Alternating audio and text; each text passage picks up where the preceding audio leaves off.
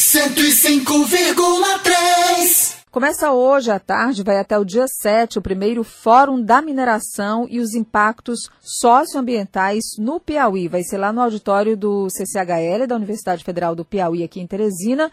E o fórum vai ser realizado durante essa semana. Dia 5 é o dia amanhã, Dia Mundial do Meio Ambiente. Vai receber também a exposição itinerante do Comitê Nacional em Defesa dos Territórios à frente, da, é, frente à mineração com o tema do rio, que era doce, às águas do São Francisco, os danos irreversíveis da mineração. E nós estamos recebendo aqui no estúdio o Gregório Borges, que é da Comissão Pastoral da Terra, e também o Tádizio Coelho, que é sociólogo, professor doutor da Universidade Federal do Maranhão, que também vai fazer palestra nesse Fórum da Mineração que será aberto hoje. Queria dar boa tarde para o Gregório inicialmente. Bem-vindo, tudo bem? Boa tarde a todos os ouvintes da, da Rádio Cidade Verde. Bom, o, a Comissão Pastoral da Terra é uma das organizadoras desse fórum que vocês consideram de que dimensão e importância para as discussões do que já é feito em mineração aqui no estado do Piauí? Olha, esse fórum ele é de fundamental importância para essa discussão, porque nós, por exemplo, da Comissão Pastoral da Terra, a gente já vem acompanhando no estado do Piauí há cerca de 5, 6 anos essas comunidades que são afetadas pela mineração, que a gente não diz hoje, por exemplo, que seja ainda impactada, porque na realidade é, não está acontecendo ainda a exploração, de, a execução né, do projeto, mas que eles está, estão em fase de implantação, esse projeto de mineração, principalmente na região de Curral Novo, Paulistana, é, Simões e na região São Raimundo Nonato, pegando alguns municípios lá, São Lourenço, São Braz, Farturas e outros. Então nós temos essa, essa expectativa muito boa, porque esse trabalho nas comunidades a gente vem realizando é, desde cursos de formação sobre os direitos, sobre a questão da organização dessas comunidades para enfrentar esses grandes empreendimentos.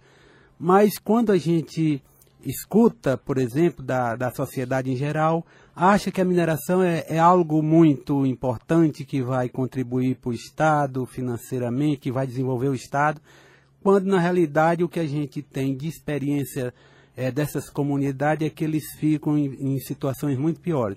Então, a nossa intenção também é trazer esse debate para a sociedade piauiense. Sim. Por isso a gente está fazendo isso é, é, junto com a Universidade Federal do Piauí, é, além também da, do Comitê Nacional frente à mineração e o MAN, que é também um movimento ligado à mineração, Caritas, onde a gente tem acompanhado todos esses processos e trazer essa discussão também, não só para as comunidades, mas trazer também para o meio acadêmico, onde vai ter participação de, de alunos, de turmas de geografia, de direito, é, professores, pesquisadores, onde a gente vai fazer esse debate para realmente desmistificar essa história que a mineração só traz progresso, mas também ver o outro lado das consequências que traz isso também e, e também é, é, importante que vai ter a participação também do pessoal dessas comunidades. Então, vindo pessoal de São Raimundo Nonato, em torno de 50 pessoas, de São Raimundo Nonato e da região também do Curral Novo.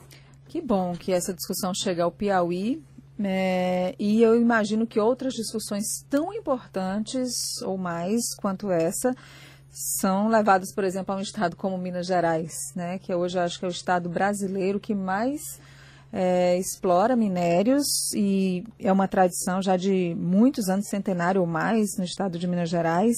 Nós estamos aqui com o professor Tádizio Coelho, que é da Universidade Federal do Maranhão, professor doutor, sociólogo, mas é mineiro, está no Maranhão, acho que por acaso, deve ter passado no concurso da Universidade Federal do Maranhão, não sei. Mas, professor, boa tarde, seja bem-vindo. Boa tarde, boa tarde aos ouvintes da Rádio Cidade Verde. E o professor é um dos palestrantes para discutir numa mesa amanhã, às 8 da manhã, o modelo mineral brasileiro. As pesquisas e o contato que o senhor tem com esse tema trazem que experiência para esse evento do Piauí, professor? É, a ideia que a gente debata nesse evento é uma avaliação do que seja o modelo de mineração do Brasil. É o que, se, o que é estrutural, o que é sistemático na mineração no Brasil. Portanto, algo que ocorre minera na mineração de Minas Gerais também ocorreria na mineração aqui no Piauí. A gente prevê entender o que, que seriam essas características gerais da mineração. E a gente percebe uma série de problemas ou melhor, que a mineração se constitui enquanto problema, principalmente para as populações dessas regiões de mineração. Justamente essas pessoas que deveriam ser as grandes beneficiadas pelo processo extrativo, são as pessoas que vivem sobre os bens naturais, sobre os bens minerais, são justamente as pessoas que sofrem os impactos e aí todo mundo tem visto a questão das barragens de rejeito, as, inclusive são vários rompimentos de barragens de rejeito que ocorreram nesse século já em Minas Gerais. A, a maioria do pessoal conhece mais duas, né, em Mariana e Brumadinho. Só que são vários, é, várias ocorrências, inclusive com, com mortes de pessoas. E, além disso, uma, toda a infraestrutura da mineração traz uma série de impactos e problemas para as pessoas que vivem, não só nas regiões de mineração, mas também para as pessoas que vivem nas cidades. Essa situação, por exemplo, que a gente, o Brasil todo acompanhou de duas barragens que se romperam, barragens que acumulavam é, rejeitos de minério, tanto em Brumadinho quanto em Mariana, e outra agora já sendo monitorada também de Barão de Cocais, né, com possibilidade também, infelizmente, de rompimento. Isso traz um impacto tão grande para o meio ambiente, para a vida das pessoas, né? Só em agora é, em Brumadinho nós tivemos mais de 300 pessoas diretamente afetadas, mais de 200, se eu não me engano, que morreram e alguns 270, 270 né? E algumas nem foram encontradas até hoje. Então o impacto é gigantesco. E as responsabilidades, professor, como é que ficam nessa, nesse momento? A responsabilidade é um pouco mais difusa do que se parece. É, primeiro, porque o que ocorre com a Vale, com a empresa Vale, não é só com a Vale, são várias empresas mineradoras que vêm é, violando direitos de populações, é, violando a questão do meio ambiente e, inclusive, também os órgãos fiscalizadores que são coniventes com a ação dessas empresas. Mas, mais que isso, hoje a estrutura institucional legal da mineração favorece esse tipo de atuação e quase que recompensa. É, a gente tem noção, a partir do processo de Mariana, que não houveram culpados, a, as punições foram bastante brandas e algumas nem foram finalizadas, realmente aplicadas. O processo de reparação para aqueles que foram atingidos ou tiveram familiares mortos durante o, o rompimento não foi o completo. Muitas pessoas ainda não foram atendidas nesse processo de reparação, eu, eu diria inclusive a maioria das pessoas. Então existe todo um aparato institucional legal que acaba justificando e recompensando a ação dessas empresas. É, não, não seria algo demais, algo é, muito forte dizer que em breve é possível que ocorra outro rompimento e com Imagina. vítimas também. Que loucura, é, né? Depois Gerais. de Mariana, a gente imaginava que tão cedo nada pudesse acontecer. E aconteceu tão rápido, dois anos depois, em Brumadinho. E Minas hoje é um, é estado que concentra, professor, quantas barragens de rejeito de minério? Só tem esse levantamento? São em torno de 450 barragens coisa, de rejeito né? de mineração em Minas Gerais e ao todo no Brasil são mais ou menos 800, 700 barragens. E mesmo a, o monitoramento dessas barragens é bastante incompleto, até por conta disso a gente tem acesso à lista na Agência Nacional de Mineração e também na Agência Nacional de Águas. Mas ao, no, ao mesmo tempo a gente não tem conhecimento é, completo das informações e das condições dessas barragens. Sequer esse diagnóstico foi feito. E isso tem sido avisado desde 2015, depois do rompimento da barragem de Fundão, os problemas do diagnóstico, a falta de informação, a questão do monitoramento que é feito pela própria empresa, é a empresa que contrata uma terceirizada para realizar a, o atestado de estabilidade, para fazer a, a vistoria da barragem e, portanto, existe um conflito de interesses. Então, essa é uma questão que a gente vem levantando bastante, que é do auto monitoramento a empresa monitora a sua própria infraestrutura. E isso não mudou durante 2015 para cá, inclusive piorou por conta de é, ocupação no, dentro do processo decisório de representantes das mineradoras. Mineradoras de várias formas colocam representantes, vereadores, prefeitos, governadores, senadores, etc., que acabam favorecendo a atuação dessas mineradoras. Então, em Minas Gerais foi criado um espantalho jurídico, um espantalho legal, que é justamente hoje a gente tem um licenciamento ambiental trifásico, né? a licença prévia de instalação e operação, e foi criado um mecanismo de fazer esses três ao mesmo tempo, como se fosse um processo só. Inclusive, a mina do Córrego do Feijão, que é onde ocorreu o rompimento da barragem 1, passou por um processo de expansão de licenciamento baseado nesse novo tipo de licenciamento que acelera o processo e não é debatido com a sociedade. Em momento nenhum se coloca, inclusive, a, a possibilidade de negar o licenciamento a essas barragens. Portanto, hoje a gente está vivendo em Minas Gerais com uma série de bombas relógio. É, é, também estão em outras regiões do, do, país, mas Minas Gerais está por uma série de outras questões, é, questões são do próprio minério hoje em dia, do rejeito existente lá em Minas Gerais, mas são várias bombas relógios existentes no estado.